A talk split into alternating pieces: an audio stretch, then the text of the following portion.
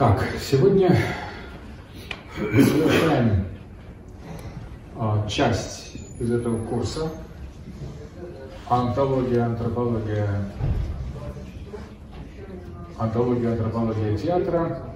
Соответственно, а, антология были посвящены первой лекции. Сегодня мы как бы протестируем релевантность этой метафизической, э, метафизического анализа театра на конкретном примере, на металлинке, на синей птице. И посмотрим, до какой степени те критерии, те уровни, которые мы выделили в антологии театра, применимы к анализу пьесы. Конечно, а, Поэтому сегодня лекция посвящена физике синей птицы. Соответственно, может тут обратил внимание, что э, у нас присутствуют не только зрители в качестве людей, слушатели, но и цветок. Мы пригласили его тоже послушать э, эту лекцию. Он сидит на первом ряду. Метерлинг написал замечательное э, произведение «Разуме цветов», он считал, что они живые, разумные существа, не только животные, но и, цветки. В принципе, теоретически можно пригласить набор камней приятных, и животных, если они будут себя хорошо вести. В принципе, это а, закономерно для анализа Метерлинка, и почему мы сейчас и поговорим, почему на а, лекции, посвященной метафизике синей птицы, место есть всем и зрителям, и актерам, и режиссерам, и цветам, и камерам. Прежде э, всего, я хочу обратить внимание на главную топологию самого Метерлинка. Вот о чем все то, что пишет Метерлинк и все не, э, э, птицы в этой пьесе, которые в каком-то смысле можно считать пьесой пьес. Но это мы увидим. Но давайте посмотрим, как вообще Метерлинк видит мир, и как в каком-то смысле театр или трагедия видит мир. Для Метерлинка это абсолютно ясно, прозрачно. Он это много раз описывал в своих философских произведениях, в своих, все его пьесы посвящены этому. Итак, в чем состоит карта бытия Метерлинка? Она э, сводится вот к этой схеме, что существует хрупкое пламя души, и это хрупкое пламя души, это совсем не весь человек, или не все в человеке хрупкое пламя души. Более того, Металлинг видит хрупкое пламя души и вне человека. Хрупкое пламя души – это нечто особое. Нечто особое, уникальное. Мы все, конечно, знаем этот опыт хрупкого пламя души, но не все, что мы знаем, от, от, соответствует этому опыту. Далеко, а, то есть поэтому хрупкое пламя души в человеке еще требуется найти, выяснить. Это не само собой разумеющееся, но тем не менее это и есть главный герой всех произведений Метерлинка. Хрупкое пламя души. И это хрупкое пламя души никогда не дается нам в одиночку, само по себе. Это хрупкое пламя души всегда выступает в кольце рока. И это кольцо рока противоположно хрупкому пламени, пламени души. Оно противостоит ему. Кольцо рока не только внешние обстоятельства нашей жизни, не только природа, не только наши враги, не только темнота. Рок находится внутри нас и стремится погасить, исказить и подчинить это хрупкое пламя души. Рок могущественный, и он силен, он не хрупкий. А хрупкое пламя души содержит хрупкость в самой себе. Мы не можем говорить о пламени души. Если мы только забудем упомянуть слово «хрупкое пламя души», это будет о чем-то другом. Это о чем-то пламенеющем, что-то фундаментальное, это не о том. Поэтому хрупкое пламя души можно писать в одно слово или через тире. Хрупкое пламя души. Если оно будет не хрупким, оно не будет ни пламенем и так далее. Если будет не пламенем или светом, оно будет не душой. Вот эти три слова, они определяют для Метерлинка все. Рок – это противоположность этому хрупкому пламени души.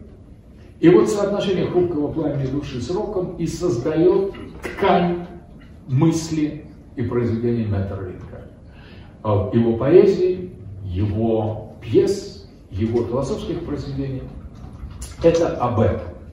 И, соответственно, «Синяя птица» – это повествование о соотношении или взаимодействии хрупкого пламени души с черным кольцом рока, как и все остальные произведения. Можно было бы сказать даже, что это и есть сущность трагедии. Ведь о чем говорит нам античная трагедия всякая трагедия? Как не о столкновении хрупкого пламени души с тяжелым черным кольцом рока. Это и есть суть трагедии. Трагедия рождается из этого. И, как само понятие трагедия подсказывает нам, что здесь что-то очень, очень драматичное, напряженное и очень грустное в этом столкновении. Потому что редко когда, то и никогда хрупкое пламя души не побеждает. Но оно возникает, зажигается все снова и снова, и снова и снова вступает во взаимодействие с роком. Соответственно, это некая общая карта того, о чем говорит Мэттерлинг и о чем говорит Мэттерлинг, в частности, в «Синей птице». А теперь попробуем приложить э, все предшествующие темы лекции, их тезисы, посвященные антологии театра, к анализу Метерлинка и «Синей птицы». Ну, начнем с апофатики «Синей птицы». Э, безусловно, э, подтверждается в творчестве Метерлинка и в «Синей птице» подтверждается главный тезис, с которого мы начали данный курс, что театр как зрелище от теа, тео, теоамай, созерцание, это нечто родственное созерцанию, то есть теории. Соответственно, театр – это философское понятие. И а, давайте посмотрим, вот, кто такой Метерлинг. Метерлинг – это прежде всего философ, прежде всего философ. И поэтому его произведение – это философский трактат. Сам Метерлинг пишет – мне случалось читать произведения, считающиеся очень туманными. Ученики в Саисе, отрывки Навалиса, Навалиса биография литерария, друг Самуэля Тейлора Кольриджа, Тимей Платона, Иниады Платина, божественные имена святого Дионисия Ариапагита, Аврора великого немецкого мистика Якова Думы, с которыми э, и э, это эти произведения на самом деле это не просто философские произведения. Это произведения тех авторов, которые более всего погружены в апофатические темы. А сам святой Дионисий Ариапагит и вводит понятие апофатического богословия в а, своих, а, в своих трудах. Соответственно, перед нами Метерлинг, который уделяет огромное значение апофатике. Точно так же Э, Иниады Платина, пусть говорят о несуществовании единого апофатическом хэн. Э, Платон вводит представление о зазоре между единым и бытием в э, Пармениде. И тут следует учитывать, что Метерлинг, автор пьесы «Синяя, «Синяя птица», является переводчиком Яна фон Рюзбрака «Восхитительного». А кто такой Ян э, э, Рюйсбрек восхитительный? Вот само уже то, что восхитительный, уже замечательно. Он вот кто-то восхитительный. Вот, понимаете, когда кому-то дается подобное имя восхитительный, это не просто так. Значит, он на самом деле и сам был восхищен, то есть похищен верой. И представляет для нас пример и образца того, что должно вызывать наше восхищение. А восхитительный Рюсбрук вызвал восхищение Меттерлинка, и Меттерлинг перевел его гениальные произведения на, а, с латыни на современный а, французский язык. И вот а, так кто это такой? Это представитель школы, очень близкий к римским мистикам. Кто такие римские мистики? Экхарт, фон Суза, Таулер. Это как раз те христианские мыслители, которые ближе всего стоят к апофатической неоплатонической традиции.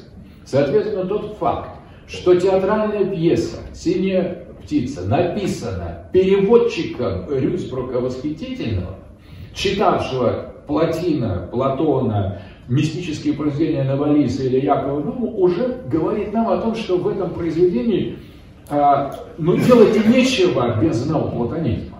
То есть вот мы приходим на «Синюю птицу» как детский спектакль, а в какой степени он детский мы еще посмотрим, но дело в том, что если у нас нет не дети неоплатоники или не дети неоплатоников, то уже возникает проблематика а вообще, куда пришли или что мы хотим посмотреть.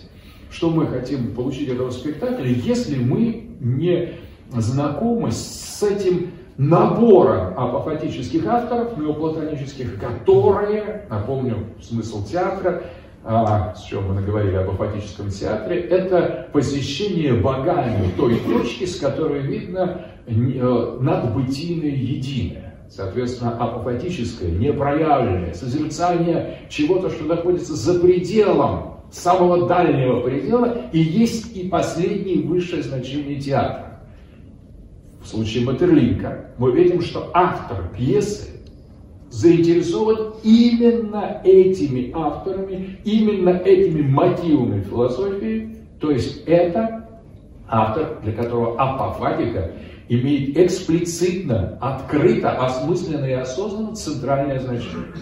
Соответственно, мы будем э, э, вполне э, справедливо ожидать от этой пьесы наличие как раз а, этих апофатических мотивов, подтверждения тезиса об апофатическом театре.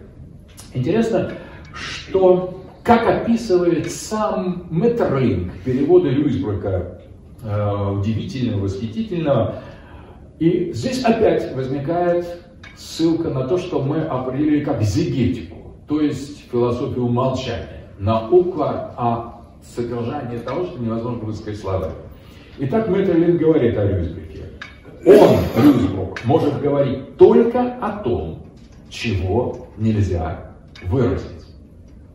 Еще раз. Рюзбрук может говорить только о том, чего нельзя выразить. Вот лучшее определение апопатической речи. Апофатическая речь идет о том, о чем сказать нельзя, потому что апофатикус – это означает неизреченное, то, о чем нельзя сказать. Соответственно, Рюйсбрук, переводимый Меттерлинком, это апофатический автор для самого Меттерлинга и по своему содержанию.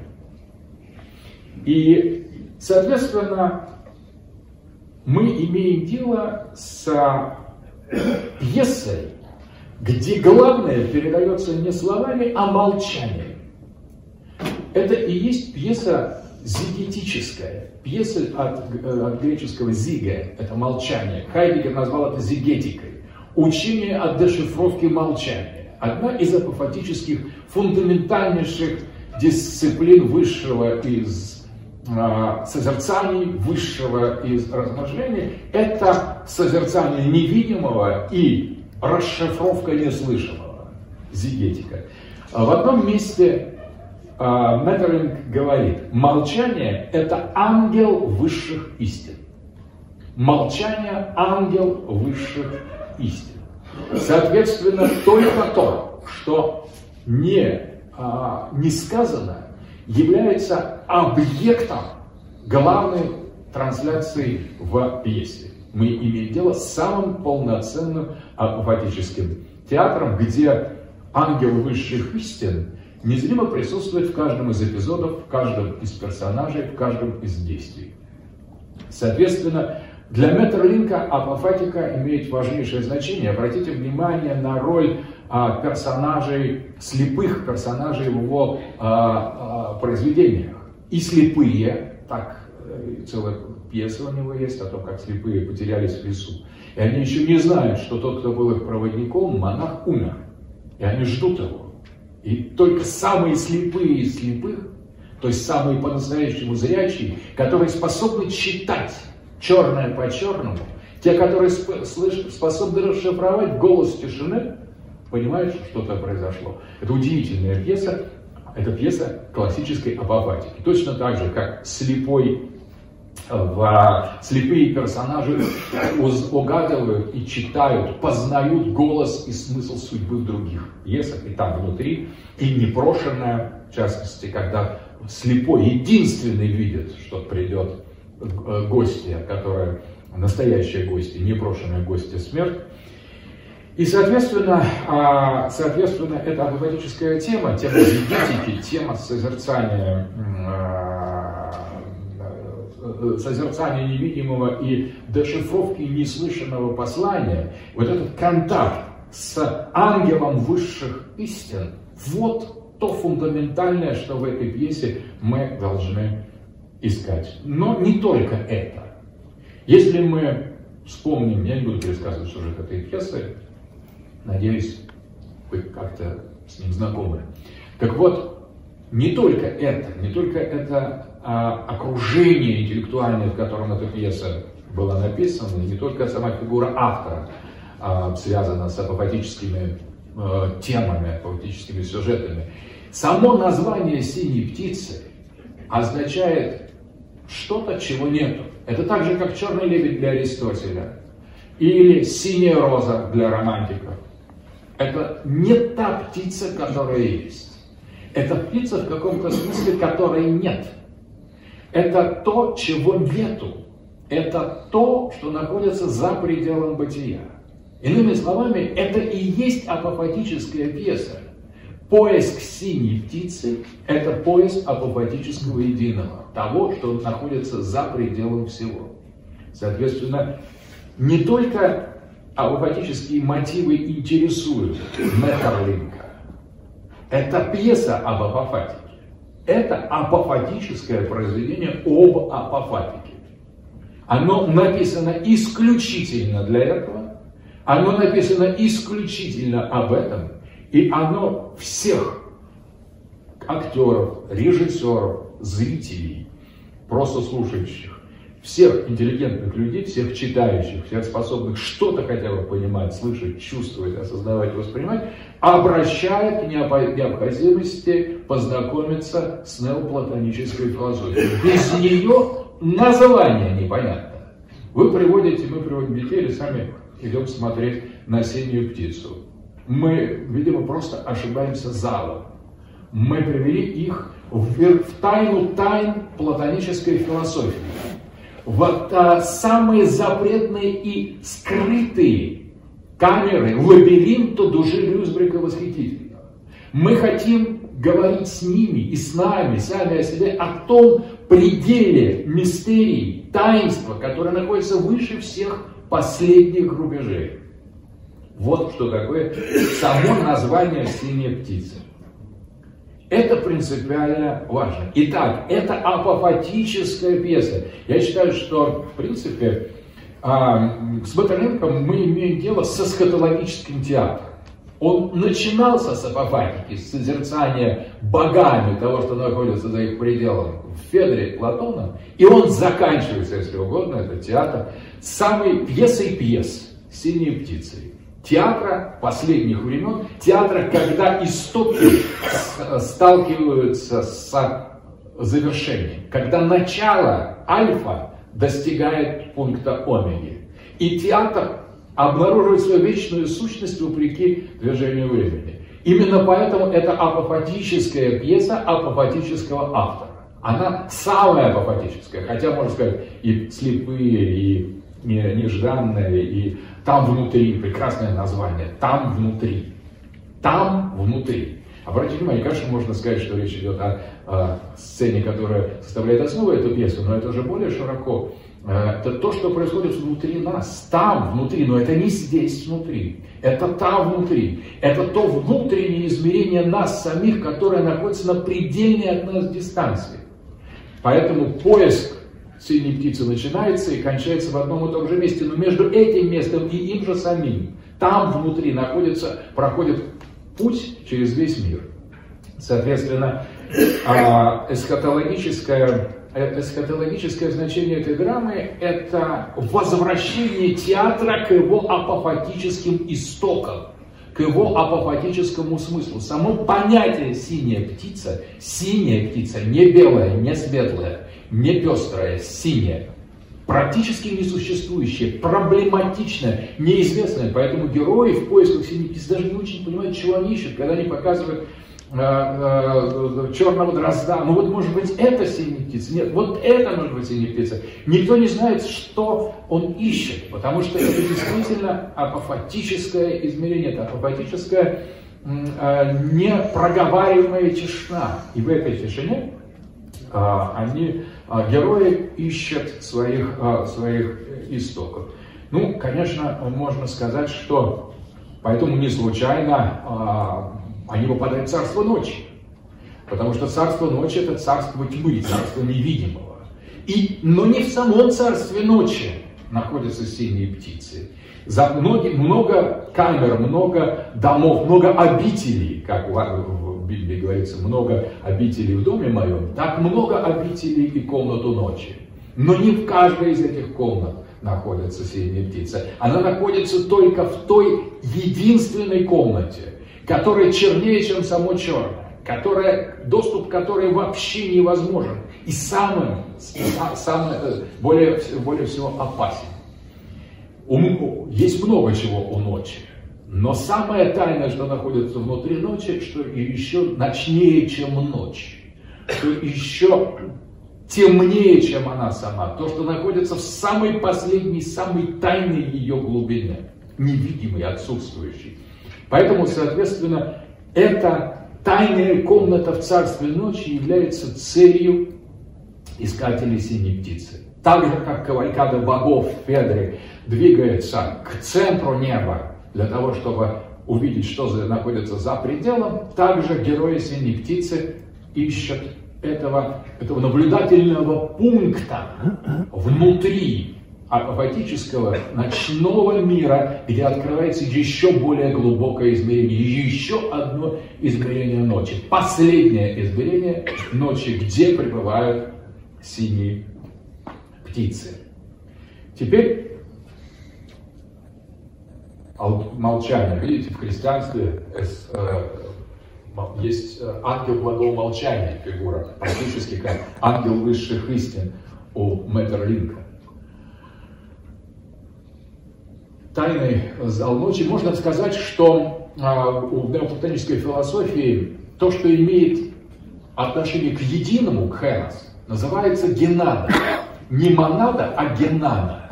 Это само по себе означает не само единое, потому что само единое недоступно, а некую причастность к единому. Поэтому синие птицы не сама Хенс, не сама Генада, а это ее лучи, такие же апофатические, как само апофатическое единое. Теперь второй уровень нашего философского анализа театра – топология. Соответственно, а, мы говорили о том, что с точки зрения Аристотеля все вещи находятся вне самих себя, вне своего естественного места. И, и движение мира, и судьба вещей и людей – это путь к своим естественным местам, что и определяет космическую топологию мира. Что мир на самом деле, он расчерчен движениями, траекториями вещей к самим себе. Мир не является таким какой-то заведомой Э, выплюнутой, отторженной божеством данностью, которая остывает энтропически, будучи предоставленным самому себе. Мир по Аристотелю – это активное движение вещей к своим центрам и неспособность их достичь. В этом мире поэтому уже есть элемент трагичности, потому что что стремится к достичь своей, своей, э, своего естественного места в вещи? Это ее хрупкое пламя души, любой вещи. Она хочет к себе, она хочет сомкнуться с самой собой и не может. Потому что злой рок, воплощенный в гюле, воплощенный в материи, не дает э, двигаться, дает достичь этой точки, в которой пребывает только Бог. Это аристотелевская э, топология.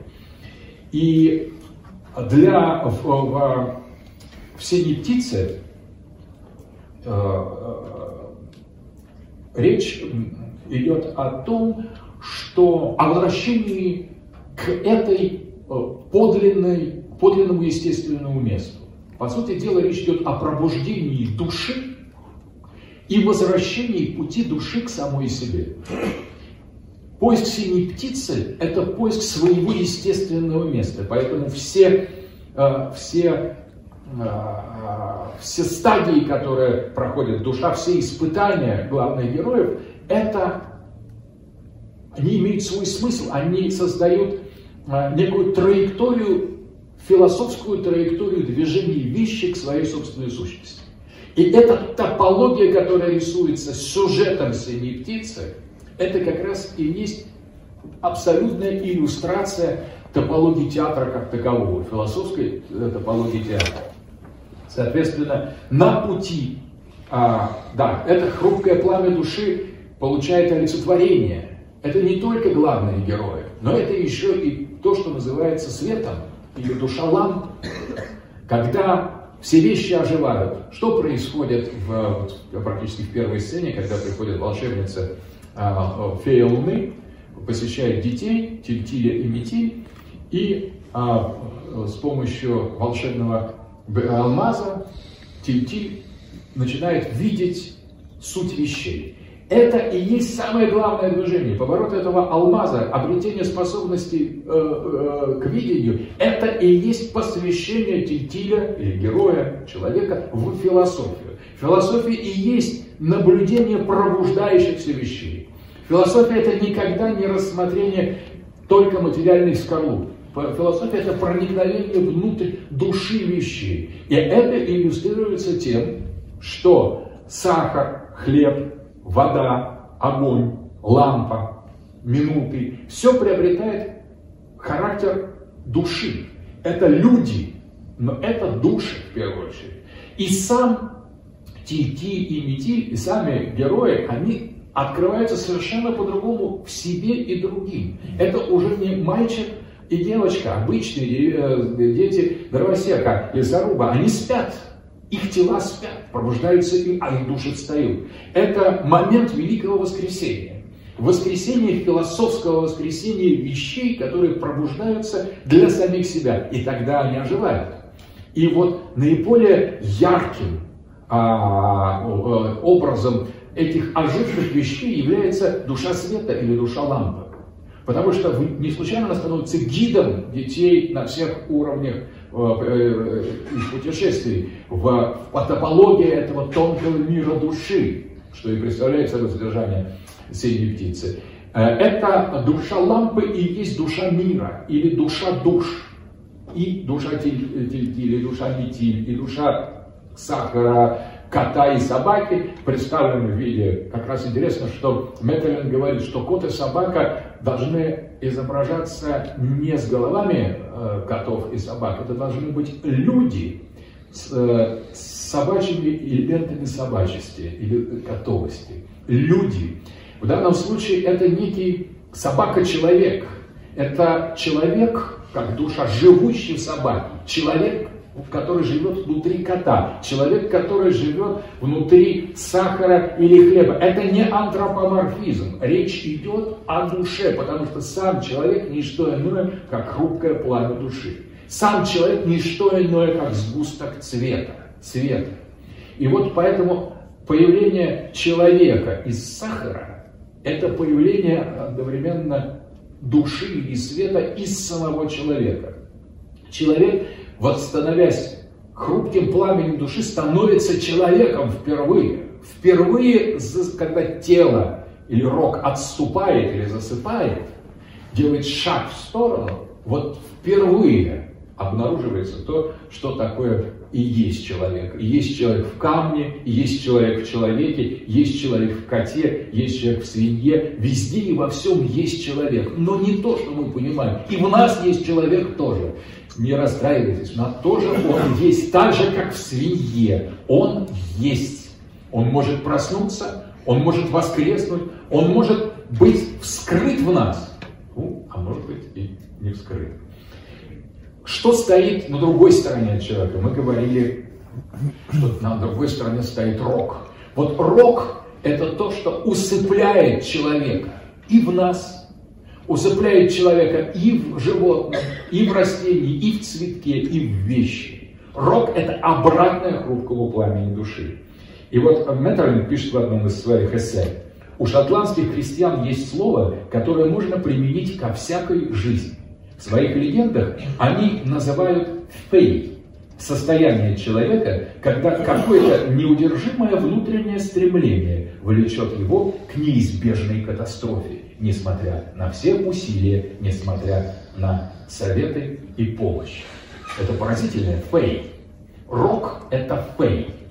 И это не сама материя, это не, сама, не сам грубый мир, а это фатальность, которая присуща чему бы то ни было, всем вещам. На самом деле, смерть души вещи – это катастрофа. Попадание в телесный мир для души – это уже катастрофа, и она уже произошла. Мы уже вовлечены в, в эту неизбежную катастрофу как, как э, жертвы механических закономерностей. Вот все то, что не исходит из глубокой, тонкой и нежной воли, хрупкого пламени нашей души, и не нашей души, души цветка, души растения, души камня, души э, животного. Вот все, что не исходит из этого пламени, все есть катастрофа. Потому что на самом деле все в мире стремится захватить это пламя, присвоить его, поставить его себе на службу. И, соответственно, а, сопротивление року, сопротивление этому отчуждающую, от этой фундаментальной силе фей, о которой говорит Меттерлин, в этом и есть сущность трагедии. И, соответственно, а, когда происходит момент пробуждения души, происходит некоторое ослабление рока. Но когда рок ослабляет свое влияние на душу, когда душа просыпается, когда телесная катастрофизм а, телесной механичности делает шаг в сторону от нас, вот тут-то мы и сталкиваемся с роком. Потому что в обычном состоянии рок внутри нас. Он не является для нас катастрофой, он является для нас обыденностью. Рок – это и есть сущность обыденного. Вот обыденность камня, что он спит. Обыденность животного, что он не может помыслить. Обыденность человека в том, что он не способен проснуться, как хрупкое пламя души. И если он в этой обыденности не различает катастрофичности, если он не видит хватку этого могущественного начала фей, что человек через обыденность ухвачен, захвачен и порабощен пленом рока, что он пленник рока. Вот если он этого не чувствует, то он еще дальше от э, э, ощущения, он еще дальше от свободы, чем можно себе представить. И как только возникает первая догадка, что что-то с этим не так, что-то с нами не так, с этим миром что-то не так, какая-то темная сила держит нас самих все, а в, в изгнании от самих себя, вот в этот момент душа испытывает ужас. Пробуждение души – это не очень уютное состояние. Когда душа пробуждается, она и сталкивается с роком. Так она рок не видит. Рок с обратной стороны от нее. Спящая душа в каком-то смысле чувствует себя комфортно в рабстве рока. И лишь пробуждающаяся душа понимает, что она находится в риске, она находится под ударом, она находится под угрозой. Поэтому пробуждение создает риск. И когда тильтиль поворачивает а, бриллиант, животные а, души вещей пробуждаются, души животных пробуждаются. И это делает их рискованным. И тут же, поскольку тильтиль делает не слишком резко, резкий поворот, некоторые животные, а, некоторые духи животных и э, вещей не успевают попасть в свое роковое, в свои роковые ловушки, остаются в этом развоплощенном состоянии. И тут фея говорит, смотрите, вы обречены, вы не сможете вернуться безболезненно в ваше беспамятство. Больше ваши ваше пребывание в материальной оболочке не будет для вас столь комфортным и безболезненным, как раньше. Теперь вы, родившись, вы встаете перед перспективой гибели. Пробудившаяся душа впервые ощущает себя смертной, потому что когда души нет и умирать нечего. В обычном состоянии души на нас просто нет. Она как, как инфузия, как некое растворение в, самой, в самом роке. Оно просто оживляет колебания материальной мощи рока, не осознавая, что каждую минуту хищные зубы ночи выпивают из нас кровь духа. Мы не чувствуем этого, нам комфортно. По-настоящему нам становится дискомфортно, когда мы начинаем что что-то понимать, что что-то происходит не так. Когда возникает истинная топология мира, открывается нам. Когда пробуждаются души наши, когда пробуждаются, и когда мы начинаем видеть в так, находящиеся в таком же критическом положении души всех остальных, э, э, остальных э, вещей и, и существ. Интересно, что а, вот а, прозрение, а, прозрение,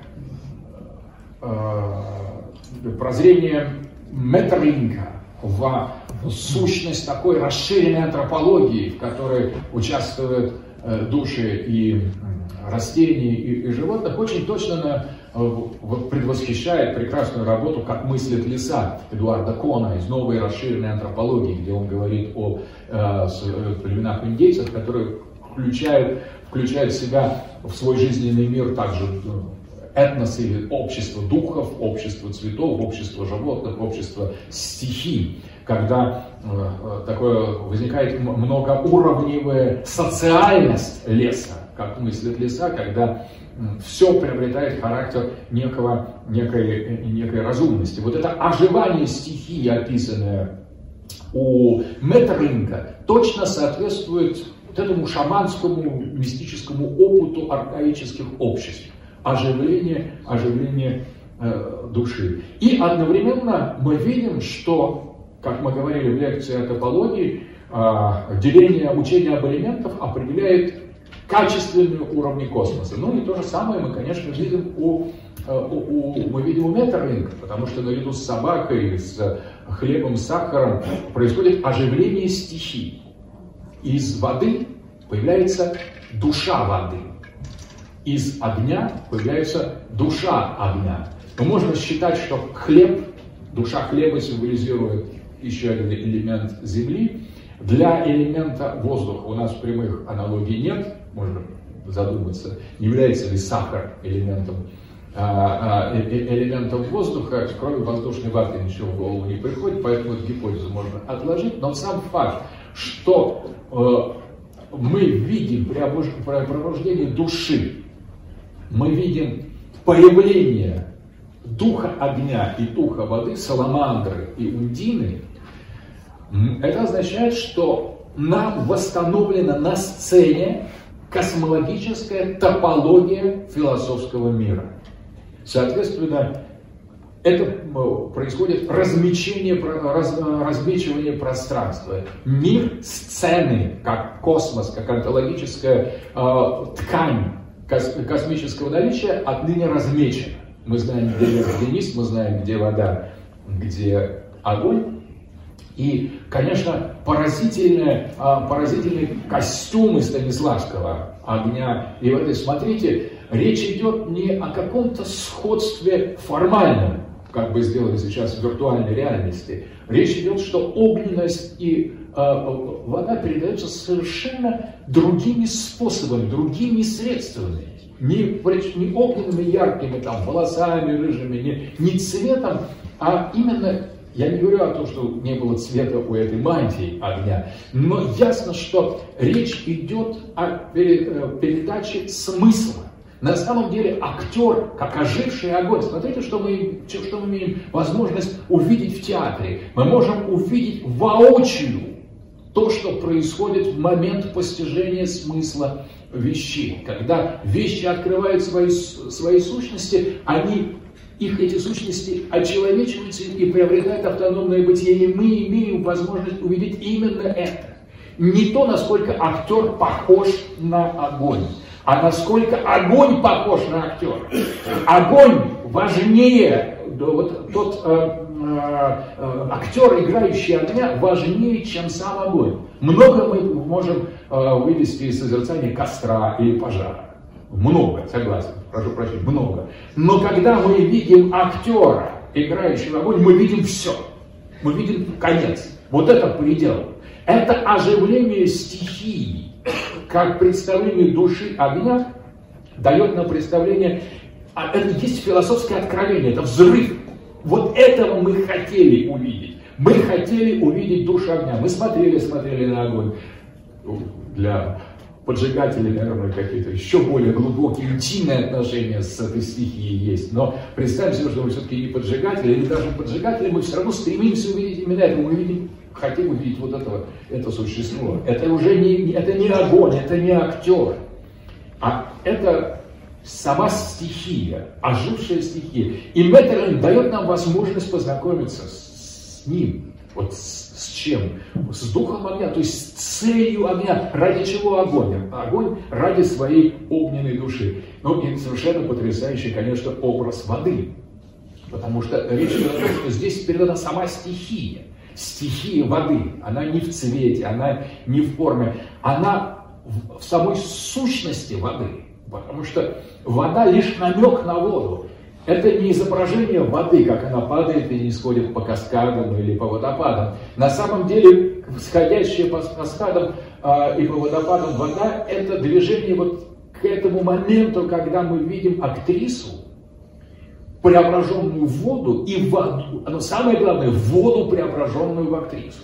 Вот это важнее, это уже и не актриса, и не вода. Возникает космологическая карта мира, философская карта мира, которая благодаря актерам нам мы можем считать. Соответственно, хлеб напоминает не только булку, и, и, и он напоминает тяжесть и сладкую тяжесть земли. Ведь земля дает хлеб. Земля жива, и она в этом хлебе выражает и свою тяжесть, и свою, и свою привлекательность, и свою, свою нежность. Соответственно, в, мы видим в, в, в Белой Люне, в Фее, прямое указание на Луну. Это богиня Луны, которая находится еще выше, чем дух Луны, скажем, да, которая находится выше стихии. А душа света – это эфир.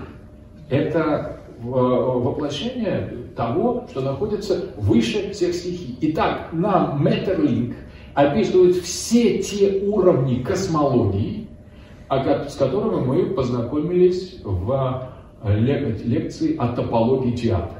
Это пространство, размеченное стихиями, имеющее свою собственную структуру, где а, ожившие, ожившие, ожившие животные представляют собой сынов помощников. По сути дела, кот и пес, а также сахар и хлеб, они выполняют роль дзанни комедии Делярта. Комедия Делярта интегрирована в пьесу Метерлинка, поэтому это пьеса пьес. Это и трагедия, и философский трактат, и комедия Делярта, потому что диалог между собой оживших животных и а, предметов как раз и описывает нам, размечает, помогает составить нам полную а, карту такого качественного, качественного космоса.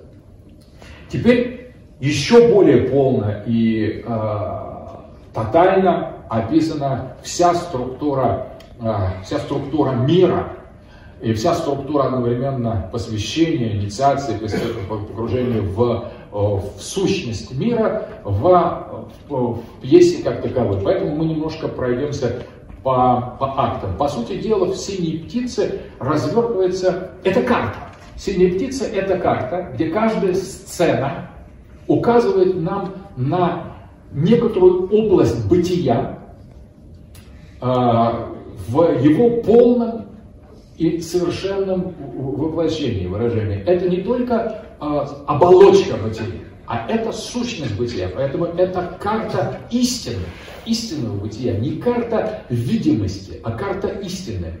Поэтому интересно, что тот же Метерлин говорит, что существует два действия. Действие, которое происходит в душе, и действие, которое происходит вовне. Действие, которое происходит вовне, вне души, оно не действительно, потому что оно не так красиво. Удивительно, второе продолжение э, пьесы э, о синей птице, которая называется «Женитьба э, Тильтиля», Мэттерлинг говорит, он говорит, что уродства не существует, потому что существует только красота.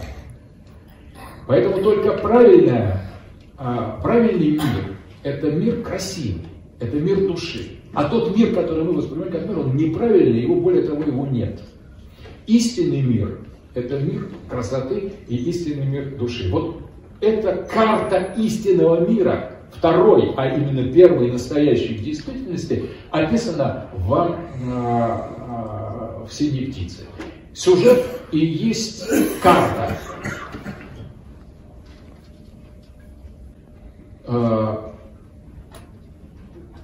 Э, то, что описывается в, в «Синей птице», это описание мира души.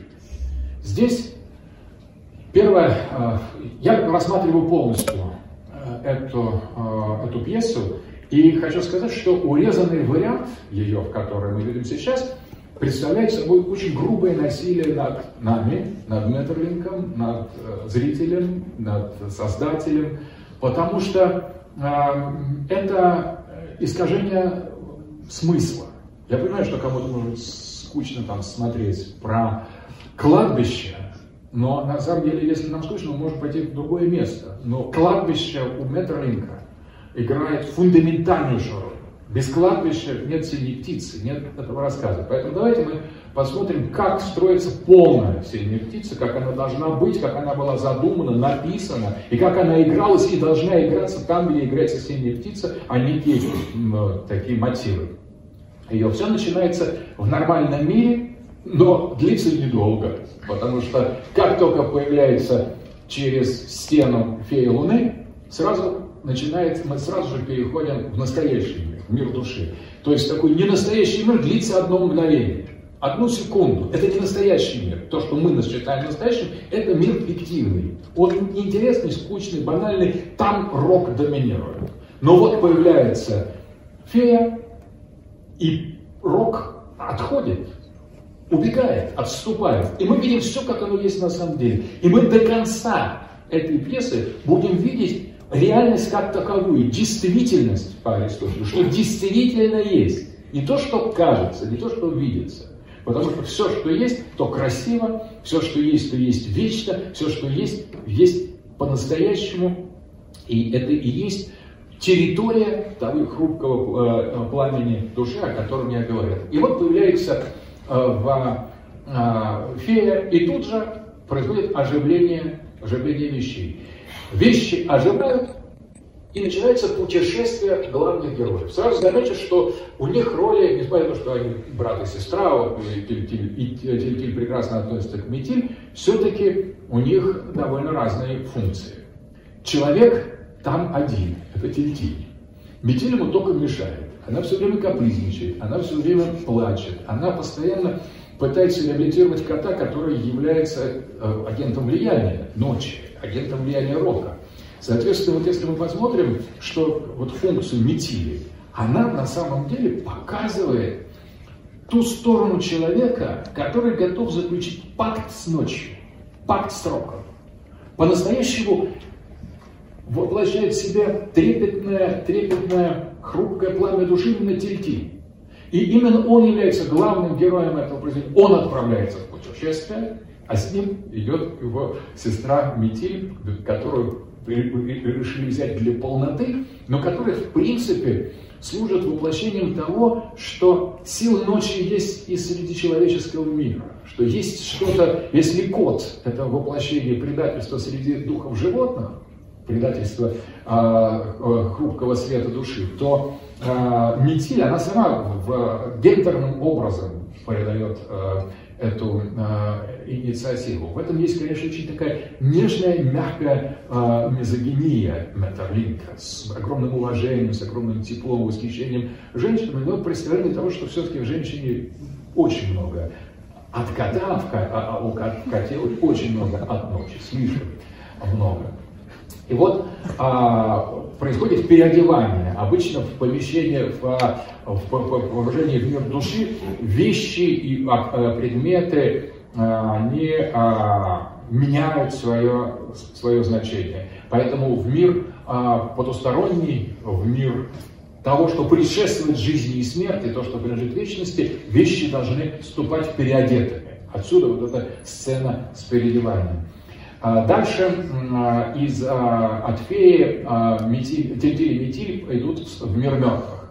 Это классическое начало шаманского путешествия в структуры мира, в мир, э, который есть сам по себе.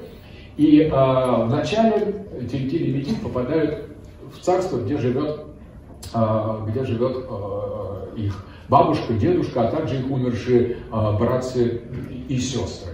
Соответственно, мир мертвых это вход в мир души. Когда э, люди переходят определенную грань продолжения, они попадают в э, к роду, поскольку они видят эту мощную силу рода, которая конституировала их как часть себя. В другой пьесе «Женитьба Тильтиля» Меттерлинг описывает мир мертвых еще более полно, где существует великий предок, великий крестьянин, великие нищие, еще великие пьяницы и другие наши предки, которые сконституировали наше, наше наличие. Поэтому на самом деле вот это столкновение э, с мертвыми, это первое, это как бы путешествие в страну прошлого. Здесь э, если вспомнить э, нейрокритику, о которой мы говорили на прошлой лекции, здесь мы можем увидеть э, вычленение из полноты опыта тех эйдолонов, тех образов, тех фигур, тех действительностей, которые принадлежат прошлому. Поэтому страна воспоминаний – это страна прошлого. Мертвые там спят, а когда мы вспоминаем о них, они просыпаются. Очень деликатный момент. Не просто э, они не умирают, они именно засыпают. И как только наша память их касается, они встряхиваются и просыпаются. Это значит, но они не умирают никогда. Они спят долго, глубоко, но они всегда могут проснуться. Достаточно сконцентрировать наше внимание на, на прошлом, это прошлое начнет оживать. Начнет оживать не условно, а самым настоящим образом. Само прошлое спит. Какое грандиозное философское э, высказывание Меттерлинга. Все прошлое, наша история, наши мертвые, наши предки не мертвы они спят. И стоит нам обратить на них луч нашего внимания, стоит только накормить их хрупким пламенем души, они ответят нам тем же. Они поставят нам трапезу новых смыслов. Прошлое живо, прошлое только спит. Поэтому мы можем вернуться, когда говорит, в прошлое вернуться нельзя. Очень даже можно. Если мы любим прошлое, если мы ценим прошлое, если мы относимся душевно, с открытым сердцем и по-настоящему, не из рока, не по прагматике, не из каких-то дополнительных целей, а именно открыто, живо и полностью обратимся к прошлому, это прошлое проснется. Мы можем пробудить любой элемент нашей истории. Мы можем вернуть к жизни наших предков мы можем восстановить Древнюю Русь, Древний Рим, и эпоха Возрождения была таким огромным актом возвращения античности. Вдруг люди в позднем Средневековье задумались над тем, что было до них, и они восстановили страну воспоминаний. И мы сейчас живем еще, все еще наш театр, возрожденный в эпоху Возрождения, живет этими восстановленными, возрожденными тенями тенями античности, которая родилась заново, ренашементо, ренессанс. Она Рене. Cette antiquité a été Рене, ressuscité. Она была заново рождена, она была возрождена, восстановлена любовью тех итальянцев, которые о ней задумались. Это и есть посещение страны воспоминаний. Посещение страны воспоминаний это акт реактуализации того, что спит, того, что не исчезло. Просто надо найти доступ в страну мертвых, и мы найдем, мы способны будем их разбудить. Это хочет сказать э, Метерлинг э, в э, третьей картине.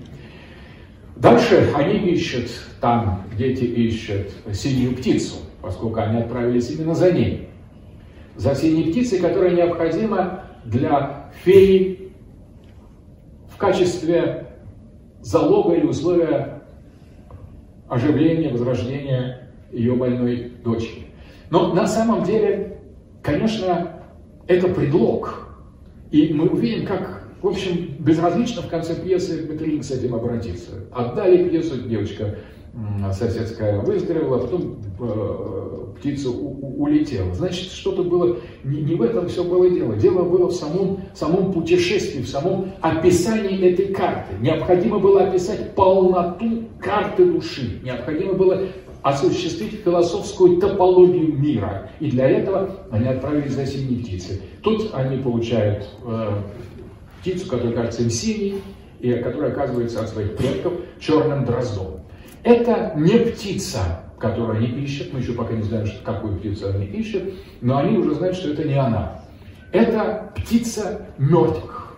Это тоже может быть прекрасным, прекрасным э, трофеем. Они могли бы, но и она и должна на этом э, качестве фигурировать. Птица из страны мертвых. Представляете, они принесли черного дрозда из страны мертвых. Не такое, не такое уж э, бессмысленное, бессмысленное а, приобретение. Но оттуда они попадают на самом деле к кульминацию, к церкви их цели. Вот эта точка, обратите внимание, где она находится, с правой противоположной стороны. Дворец ночи находится симметрично в обратном, э, в обратном, э, на обратном полюсе от а, хижины а, дровосека, с которой все начинается, хижина дровосека Тия. Соответственно, этот дворец ночи – это и есть место максимального сгущения рока. В, у ночи двое детей представлены Метерлинком. Э, такой полный, довольный юноша, который спит, который воплощает Анейроса, того Анейроса, гимн которого мы читали на прошлом архический гимн которому мы читали на прошлой лекции. И вторая, неизвестная, но которую легко все опоздают, зловещая фигура, закутанная в саван, которая, конечно, воплощает в себе смерть.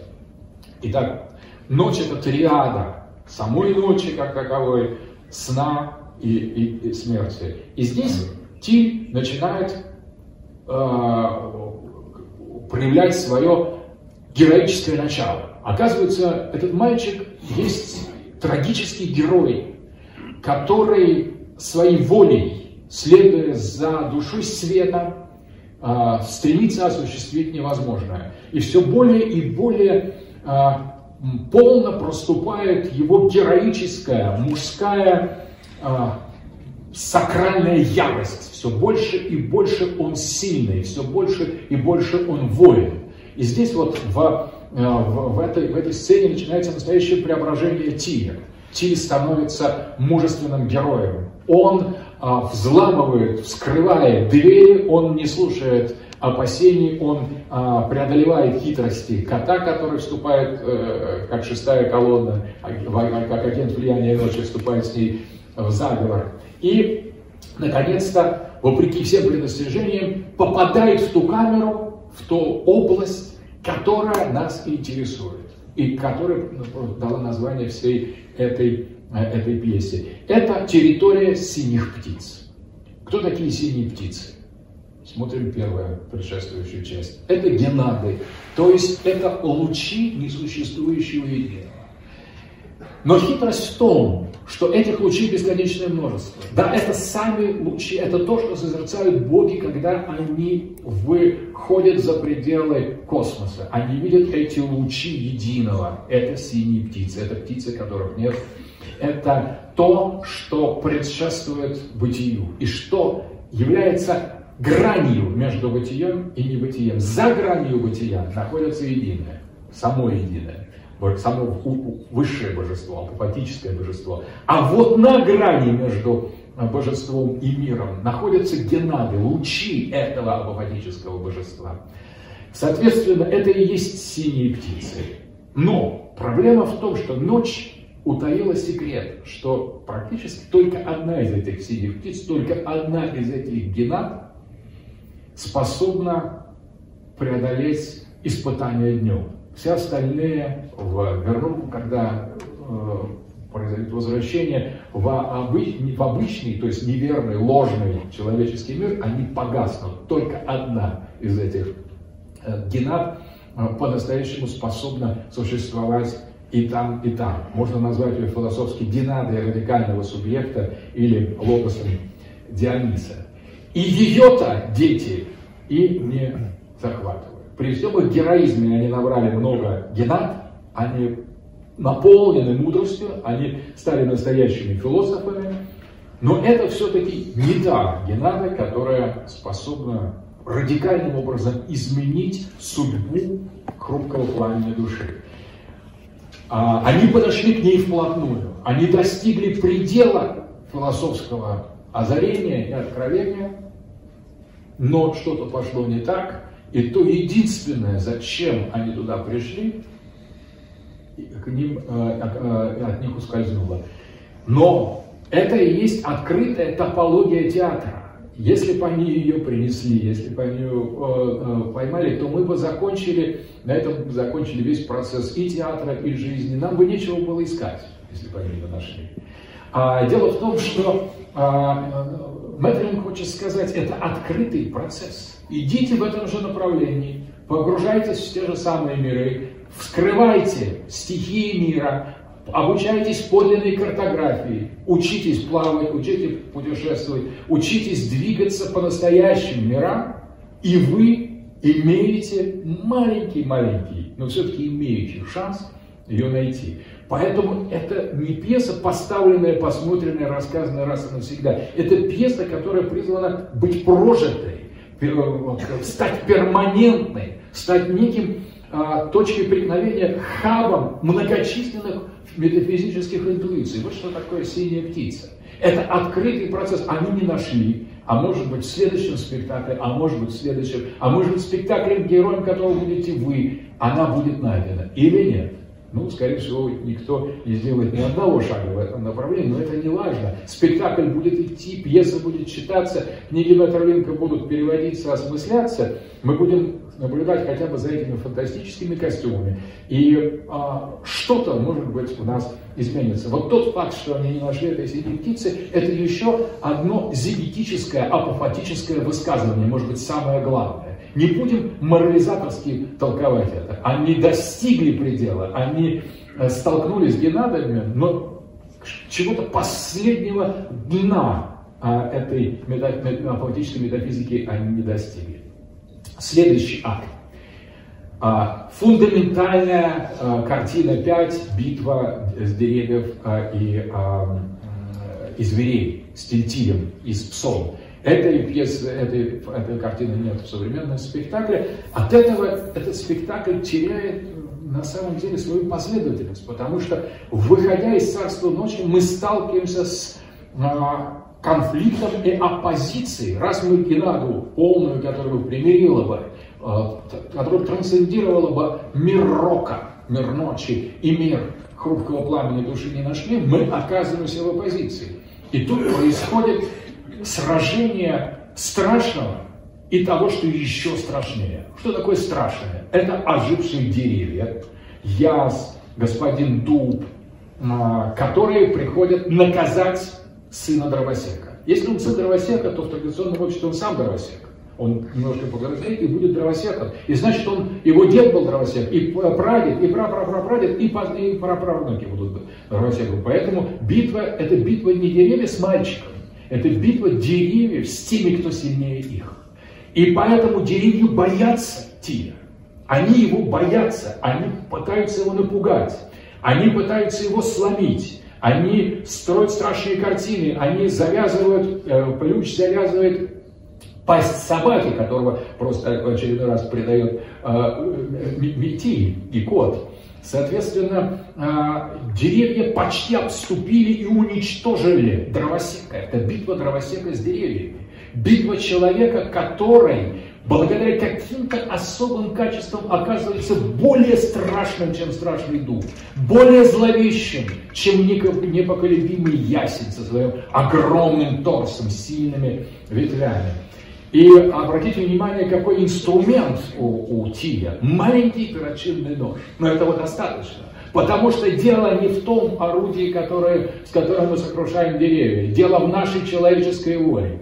Хайдегер, а, разбирая, а, разбирая введение в метафизике, разбирая хор из Антигоны, Софокла, он приводит там очень важное место, где он говорит, что в этом хоре твари, сущие, заинде, то есть существа, предметы мира, они воспевают и проклинают человека. Они говорят, среди всех эти, этот хор Антигоны вещи поют, среди всех страшнейших вещей есть одна наистрашнейшая. Дейнос, это означающий ужас. И одна из них Дейнататос, наистрашнейшая. Страш, страшен дуб, страшен э, э, э, э, яс, страшен э, тополь, страшен плющ. Не менее страшны э, вот эти, э, э, вот смотрите, какой э, ясень, э, э, страшен баран, э, страшен тут потому, что в битву зверей, э, в битву деревьев с людьми включаются звери, точно так же страдающие от человека, от Дейнатакана, от страшнейшего, но ужаснейшего. И тогда бык говорит, сейчас я ведь разгонюсь и вспорю брюхо а, им. Свинья говорит, я подниму ее на, на клыки. Все готовы напасть на человеческое. И человеческое Тиль защищает метис маленьким крошечным ножиком. Собака а, связана, пасть у нее поражена. И вот огромная мощь страшного нападает на человека, на героя в битве с деревьями. И эти деревья страшны. Просто дело в том, что дети, говорят, боялись вот этих существ с огромными длинными руками, с гигантскими, э, и орали и вопили на, на спектаклях «Синий птиц», потому что это вообще для сильных детей, для детей платоников, детей философов этот спектакль. И, соответственно, когда них там на теле высказывал огромный бык с рогами или гигантский дуб своими, э, своими э, ветками начинал избивать несчастного маленького мальчика, они все дети плакали и убегали э, из зала, но это необходимый элемент, потому что это и есть трагедия, это и есть смысл пьесы, это и есть смысл драмы маленький Ти с крошечным ножиком оказывается страшнее. Он в какой-то момент осознает свое собственное человеческое могущество, свою волю к власти, видится мах. И тогда он предстает в чудовищном свете Ти. Он говорит, ну как дуб, сюда свинья, сюда бык стоять. Что ему дает право? Маленький нож, метиль, который вот, вот вскроет а, а, живот, а, рог этого взбесившегося быка. Нет. Что-то есть наистрашнейшее в человеческом субъекте, что заставляет всех падать на колени. И тогда и взбесившиеся звери, тоже ожившие к самим себе, они хотели выйти. Для них человек рок.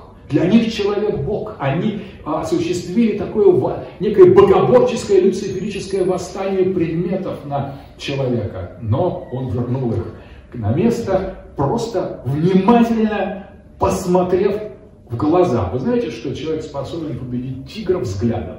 Ни лапами, ни... Когда, когда мы прибегаем к оружию, значит, это уже не человек, это какое-то барахло, это симулятор. С тигром надо бороться только взглядом только пристальный взгляд. Вот этого не удерживает ни, ни одно из животных, ни одно из деревьев, ни одно из цветков. Это тяжелый взгляд человеческого субъекта. И Тиль в данном случае в этой потрясающе красивой и глубокой пятой а, картине, он показывает, кто Дейнос, кто страшный, а кто Дейнотатон, а кто страшнейший. И наистрашнейшим выходит именно Тиль, человек. И так хрупкое пламя души внезапно превращается в колоссальную силу, способную укротить бешеных зверей. Дальше э, небольшая сцена перед картиной перед занавесом, где а, а, душа света говорит, что раз мы не нашли ни в лесу, а, ни выжившие, не выжили птицы из ночи, если мы не смогли найти среди птицу, мы э, поищем ее у мертвых на кладбище. Казалось бы, мы уже были э, в э, стране воспоминаний. Но нет, оказывается, мы были где-то еще не здесь, и, соответственно, на, это не та страна мертвых. Кладбище это еще один топос. А, и этот топос а, а, имеет отдельное, отдельное антологическое значение от э, страны мертвых. Это кладбище. Тоже эту, этой сцены нет. Она совершенно потрясающая. Тильтиль и Метиль боятся. Боятся покойников. И Метиль спрашивает э, потрясающую вещь у тебя. Она говорит, а, а почему покойники молчат? Тильтиль отвечает, знаешь, им просто нечего сказать. Это грандиозное проникновение в сущность молчания смерти. На самом деле, тот, кому нечего сказать, тот покойник, можно ведь и так посмотреть. Если вам есть что сказать, скажите, во-первых, вот вообще посмотрим, разумно это или нет, но во всяком случае вы удостоверите, что вы живы. А вот покойником является тот, кому нечего сказать. Поэтому он э, растворяется, он исчезает, он отходит на э, другой план. И, а, соответственно, а, в этой, этой, в этой картине а, она завершается преображением кладбища, когда оттуда не появляются птицы, как они ждали, оттуда не встают мертвые. Но вдруг это кладбище озаряется невероятным внутренним светом, и над могилами появляются цветы, ароматы, райские, райские духи. То есть картина смерти преображается тотальным образом. Происходит трансфигурация кладбища. Кладбище как место подлинной настоящей, настоящей жизни. И вот когда наступает это преображение кладбища, которое, говорят, не поставили из-за отсутствия каких-то фонарей в, э, специальных, на самом деле, мне кажется, просто то, что те пьесы, те сцены, которые выбросили, те просто не поняли. Э, ни Станиславский, ни актеры, ни режиссеры, ни зрители в России не поняли. А эти сцены очень важны. Сцена леса была, она была. А вот сцена на кладбище, не ставили с самого начала, и объяснение так, что не нашли фонари. Представляете, взять и убрать из пьесы квинтэссенцию представления о жизни и смерти из-за каких-то фонарей. Ну, изобразили бы эти фонари. Разве в этом было дело? Об этом, я думаю, Металинка не думал. Самое главное преображение кладбища. И вот чем заканчивается эта потрясающая, потрясающая а, сцена. А, Тити, ища в траве. А где же мертвые? А, а, метиль, прошу прощения, метель, метиль, ища в траве. Где же мертвые? Тити тоже ища. Нет мертвых. Это грандиозное высказывание Метерлинка. Где же мертвые? Мертвые не предки, мертвые не еще не рожденные. Где мертвые, как таковые, которым нечего сказать? Их нет. Смерти нет вообще. В картине Метерлинка ни мертвых, ни смерти нету. Мертвые это лишь умаленные живые. Это такие как бы живые. Это некое либо воспоминание живых, либо еще не родившиеся, либо уже не живущие, но, не, но мертвых как таковых, вообще мертвых. И кладбища нет. Кладбище – это некое, а, а, некое облако фантастически красивых грез. Смерти нет. Это мысль не о воскрешении, а об ее отсутствии смерти как таковой, потому что все подлинное не умирает.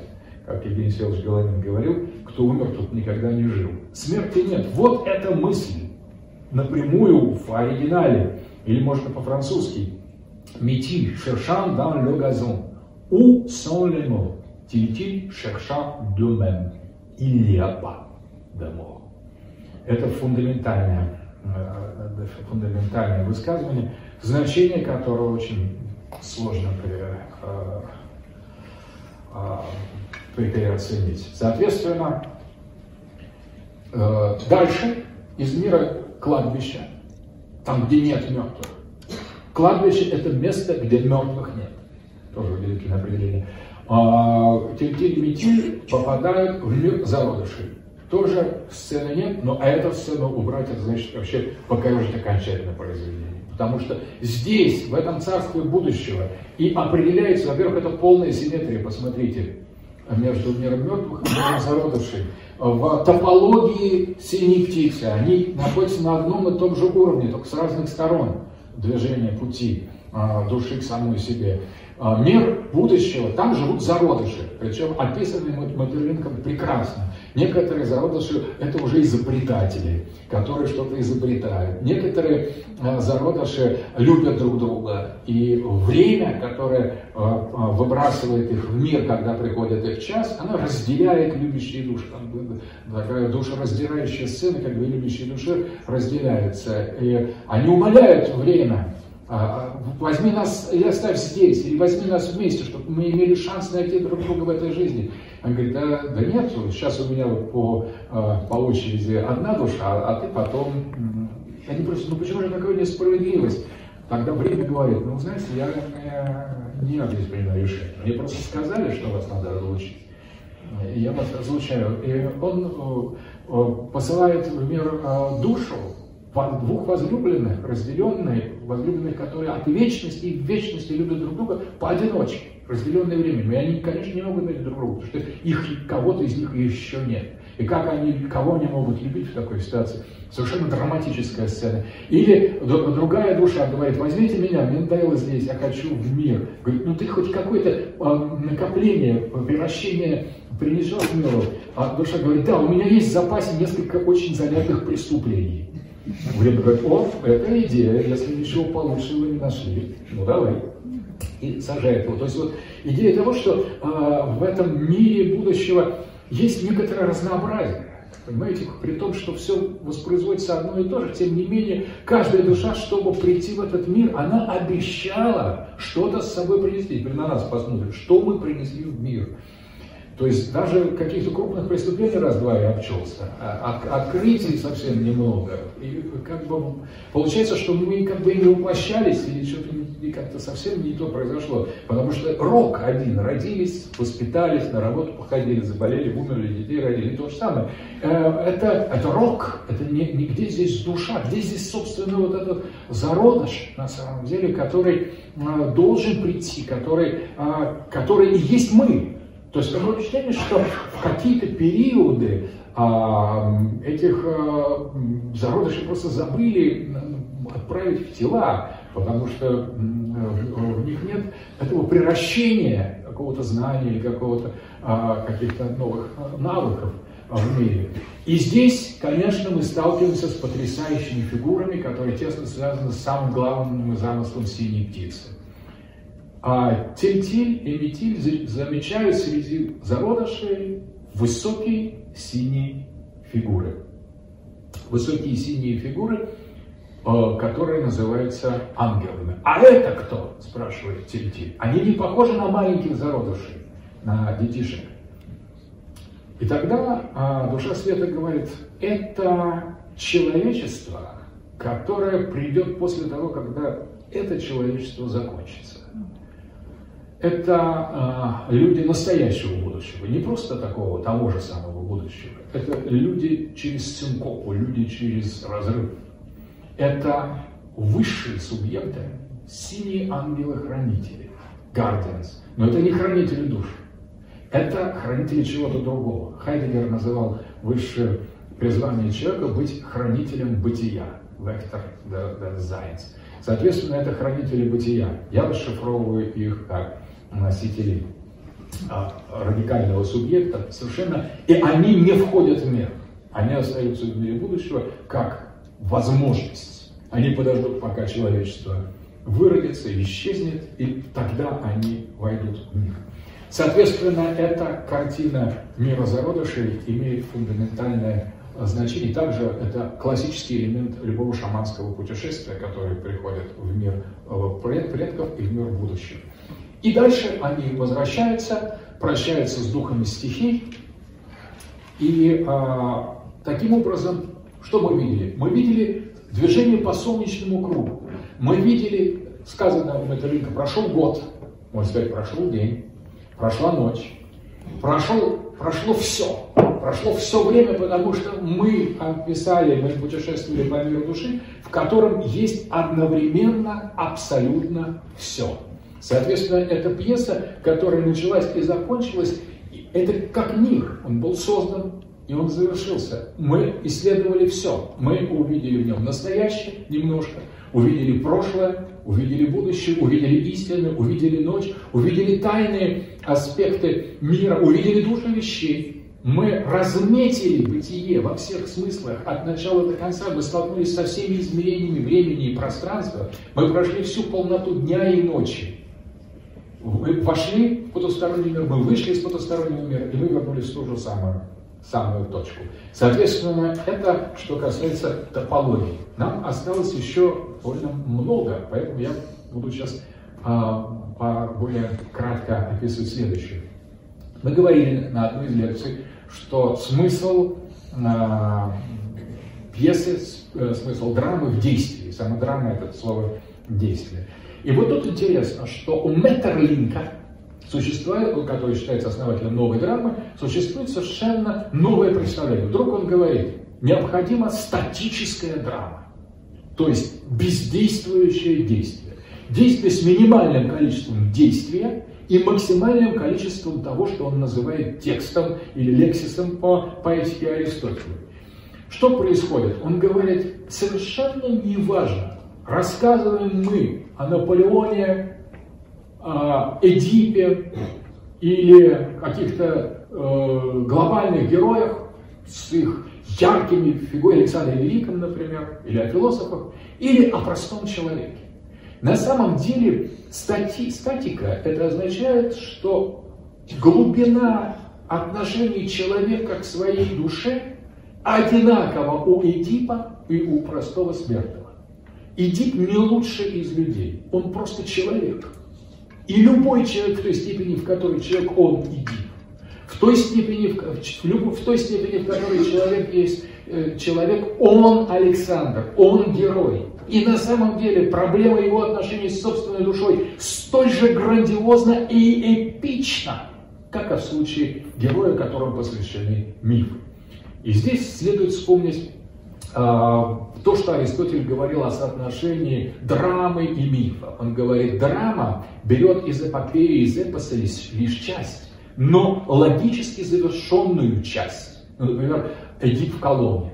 Эдип в колонне – это последние дни Эдипа. И там не говорится о предшествующем, ни о Сфинксе, ни о других его событиях. Они подразумеваются. Но речь идет о том, как Эдип стоит, э, стоит в, перед лицом смерти преследуемой Евменидами. И что с ней происходит? Только вот э, маленькая часть мифа о Эдипе, описанная в Эдипе в колонии, но какая концентрация смысла, какой, какая, какое уникальное напряжение антологии в этой пьесе. А, Мэтерлин говорит, давайте сделаем еще один шаг, давайте мы разобьем такие более развитые действия, да, уже классических трагедий. Давайте мы разобьем на сцены. И эти сцены возьмем как самодостаточные элементы. В этом смысл статического театра. Статический театр не исключает драмы и действия. Он отнюдь не является чем-то альтернативным по отношению к театру действия. Это театр действия, но другого масштаба. И масштаб здесь, как возможно сжать миф до одной его части, так возможно сжать пьесу до одной статической картины. И в этой картине показать смысл. Если есть философское глубокое, проникновение в сущность театра, то технически мы можем работать с мифом, то есть со сценарием в поэтике, как угодно. Мы можем взять его маленькую часть, и это будет целое. Так вот, главное увидеть целое. Вот это и есть статическая драма. Итак, а, по сути, а,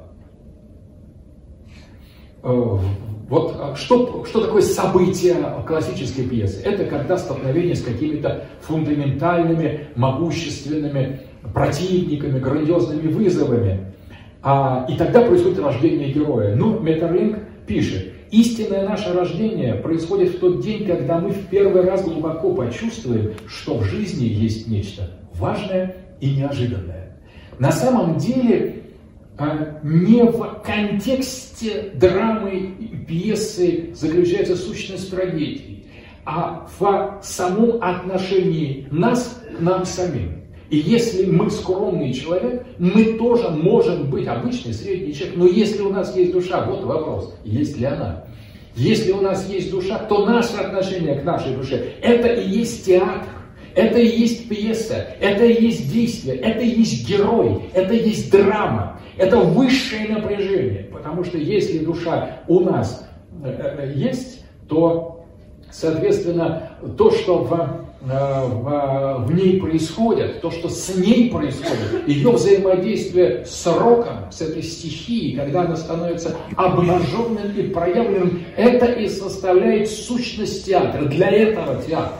Просто на примере героев раньше это было убедительнее. Но когда мы подзабыли эти мифы об этих героях, когда они перестали быть действующими факторами нашей жизни, надо изменить тембр, надо изменить а, повествование и не изменяя сущности театра. Поэтому статический театр Метролинка – это самый настоящий классический театр.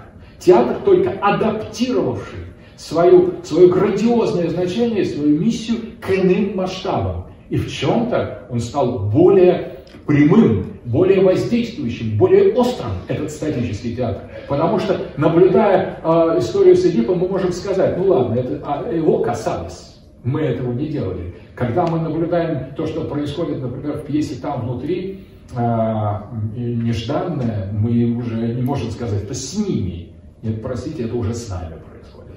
Эта дистанция сокращается, и э, то, что происходит там внутри, это в нас внутри. Э, мы такие же в каком-то смысле герои, потому что у нас есть душа. Та же самая душа, о которой повествовала древняя драма. И вот то же самое найти в этом различии, это, на мой взгляд, фундаментальная, фундаментальная идея Меттерлинка, философская идея Меттерлинка. Показать действия в ином статическом масштабе, сократив а, повествование, нарратив до того элемента, который будет достаточным для того, чтобы описать сущность этой трагического, этого трагического напряжения, его а, разгадки.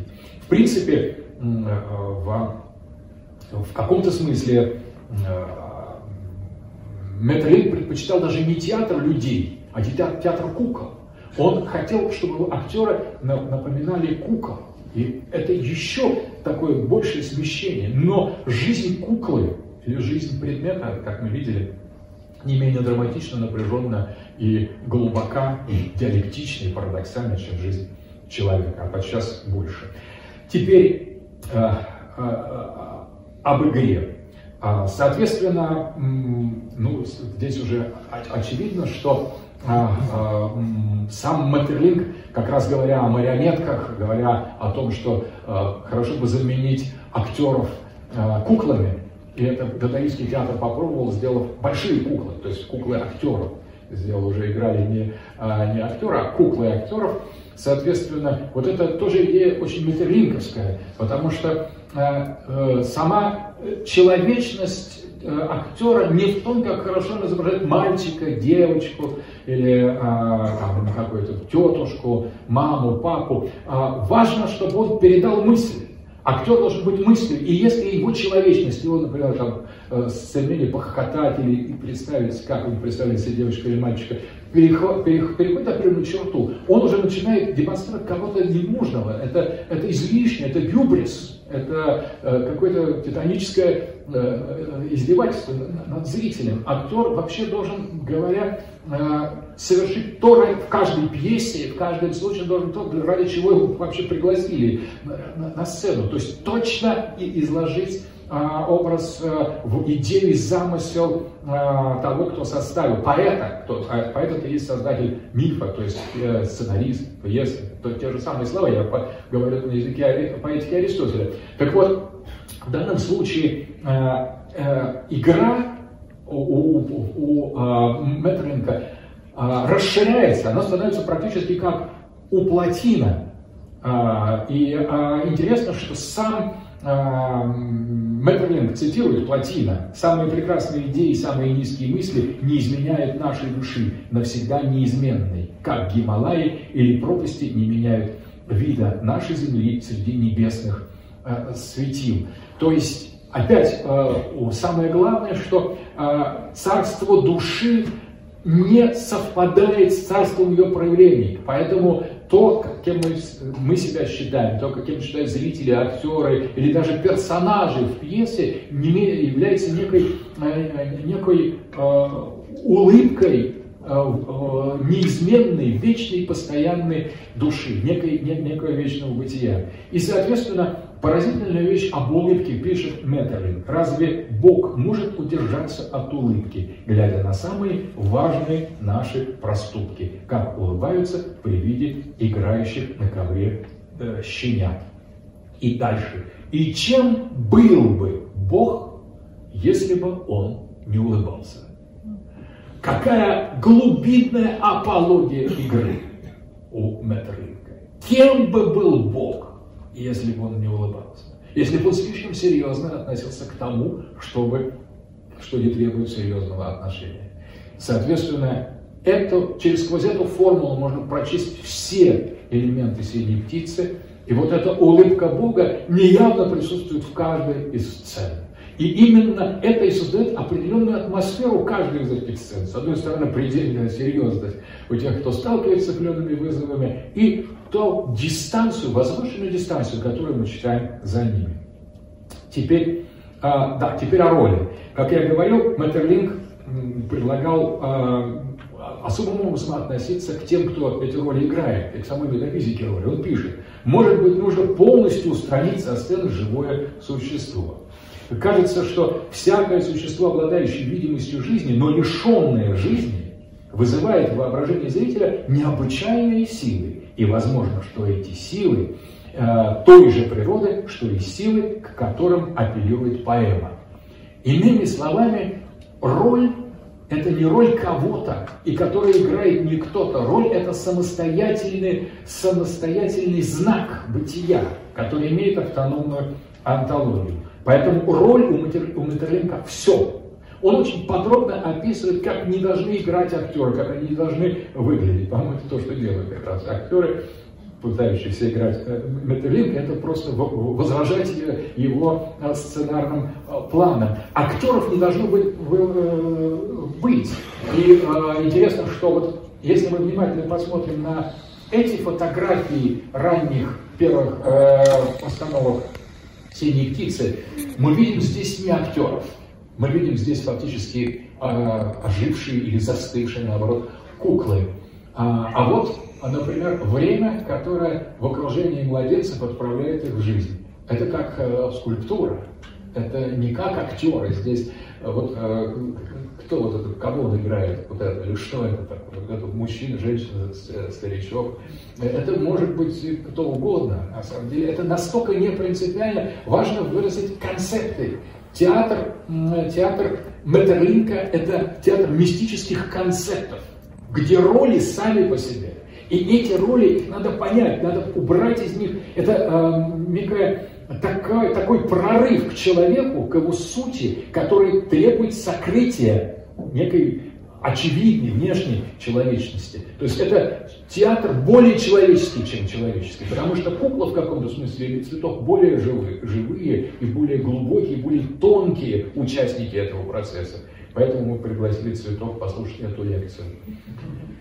А, игра вот, вот посмотрите тоже на образы. Это кот, а, а, какой тельти интересный, как будто ему лет 60, наверное. А, соответственно, и он похож на механическую фарфоровую или фарфоровую э, куклу. И по поводу кота, Металин говорит, у него должны быть намечены черты кота, но ни в коем случае не должны скрывать его человечности, потому что он более человечный, чем, по-моему, эти, эти фигуры. Как точно и глубоко было схвачена, схвачена эта интенция ролей у, а, в первой постановке. Соответственно, а, вот а, а, фактически Мэттерлинг использует принципы, о которых я говорил про сопопоэи, которые создают из качеств или из образов некие отдельные персонажи. Соответственно, но меня абсолютно поразило вот это. Как вы думаете, кто это? Это на самом деле свинья. Э, это, но какое идеальное выражение лица у актера. То есть, на самом деле, это, это, не, это не актер, это настоящая свинья, хотя костюм это не свиньи. Где пятачок, где хвостик. Но мы сразу говорим, какая свинья. И а, вот передать свинство, а, образ свиньи в его а, многомерности иными средствами. Вот что такое роль Латеринга. В его просопопоэтической стратегии совершенно меняется, а, меняется само а, представление и об актере, и о персонаже, потому что это же человек не хочет быть подобен свинье. На самом деле это свинья хочет быть подобен вот этому существу. Это некоторая точка встречи самых разных элементов, как иногда вот подчас с этой точки зрения, с точки зрения мира души, что, кто более аутентичен, скажем, если вернуться немного назад. Кто более аутентичен? Кот, кот, э, э, актер, играющий кота, кукла кота или сам какой-то живой кот? Вот давайте задумаемся с точки зрения мира души. Кто из них реален, кто из них действителен, кто из них находится на своем естественном месте? Актер, играющий кота, живой кот или вот кот Лева, которого я тоже приводил на одну из лекций, они имеют равный онтологический статус. Человек-актер, живой кот, изображение кота, слово кот, может быть, это самое них э, активно, а замысел кота, роль кота, все они играют роли кота. И кукла играет роль кота, и человек играет роль кота, и кот играет роль кота. На самом деле все они роли, роли чего-то, что не находится за, за их пределом, что находится, живет в них. И кто из них лучше играет роль, тот и больший кот. Но не всегда это настоящий кот. Вот это очень, очень важно, потому что когда мы говорим настоящий, мы забываем о этих двух действительностях Меттерлинка. Если это действительность бодрствования, то это уже не настоящий кот. Настоящий кот – сновиденческий кот. А вот эта свинья уж точно, э, э, точно более достоверная и более живая, чем обычные свиньи. По крайней мере, намного более обаятельная симпатичная. Теперь, что касается возвышенного, подходим к концу. А, ну, здесь а, совершенно а, однозначно. У Меттерлинка есть прямая фраза, которая говорит нам о сути возвышенности в его пьесах, в его творчестве. Он пишет «Nous vivons tous dans le sublime». И вот теперь смотрите, как мы переводим это. Мы все живем выше. Такую фразу мы читаем, мы пропускаем ее, она нас не затрагивает. Но если мы вспомним то, что мы говорили о сублиме, сублим на прошлой лекции, лекции о возвышенном, о том, какое значение и какую фундаментальную, а, фундаментальную роль Ле Сублим, возвышенная, играет в драме, которая погружает нас в бездну сакрального, а потом дает нам наслаждение, что это всего лишь конвенция, соответственно, а, соответственно, а, это перенесение на практику а, Метерлинковской пьесы сразу показывает нам, а, какое огромное значение сам Метерлинг придавал этому понятию возвышенное или сублим. Но что он пишет полностью? Перевод мне не очень понравился, я сам переведу. «Nous vivons tous dans le sublime». И здесь очень важно «tous». Мы все живем в сублим. Все. Не только Эдип, не только Наполеон, не только Александр, все. Мы все. Это абсолютно тотальное утверждение, что тот, кто не живет в сублим, тот вообще не живет. Или тот не мы. Еще раз. Ну, vivons tous dans le sublime. Tous, все. Вот это определение антропологии, мы уже переходим к следующей части э, э, нашего курса, это определение человека по Меттерлинку. Тот, кто живет возвышенно. А тот, кто не живет в возвышенном, тот не входит в это определение, мы все тот за пределом, тот сам себя вычеркивает из книги человеческого бытия. Если вы не знаете чувства возвышенного, если не, вы не живете чувством возвышенного, то есть соприкосновениями с могущественными силами той, того мира души, который открыт всеми птицы, вы не живете вообще. Так и звучит следующая фраза. Ну, vivons tous dans le sublime. Dans quoi donc voulez-vous que nous vivions Il n'y a pas d'autre lieu de la vie. Что переводится? Мы все живем возвышенно. А вообще, чего бы вы хотели? Где бы вы хотели, чтобы мы жили? А, нет никакого другого места у жизни. Жизнь живет в возвышенном. Мы живем только тогда, когда вступаем в этот пугающий диалог со своей собственной душой и поворачиваемся лицом к року, который стремится ее погубить. Вне трагедии нет жизни. Другое дело, что масштаб трагедии. Когда мы говорим, что масштаб трагедии открыт только для великих, мы как бы снимаем с себя эту ответственность. И в древности поступали так. Ну ладно, мы, мы просто посмотрим, а иди пусть решает свои сложные проблемы. В статической драме Метерлинка «Ну tous vivons dans le sublime». Мы все живем в, в, в, в состоянии, в пространстве сублим. Ну и, соответственно, что касается сновидений и анейрокритики, легко можно, это последняя лекция была, можно сказать, что Конечно, все это, все эти картины, они принадлежат сновидению, и, собственно, вспомним, что в «Синей птице» речь идет об, о сне, о сне, который растянулся у Тиля, э, Тиля и Метиля на год, но который помещается в пространство одного сновидения, одной ночи. За эту ночь они в этом сне узнали э, весь мир, про, э, мир души, осуществили тотальное путешествие. «Синяя птица» — это пьеса о тотальном путешествии. И, соответственно, э, вот эти фигуры, которые здесь мы видим, конечно, безусловно, принадлежат Анера, Анера, а, а, о нейрокритике. И а, опять же можно закончить а, той сцены, которую я уже упоминал, сцену кладбища. Это фундаментальная мысль синей птицы. Мысль о воскрешении, об отсутствии смерти. Метиль, ища траве. Где же мертвые? Тильтиль тоже ища. Нет мертвых. Благодарю.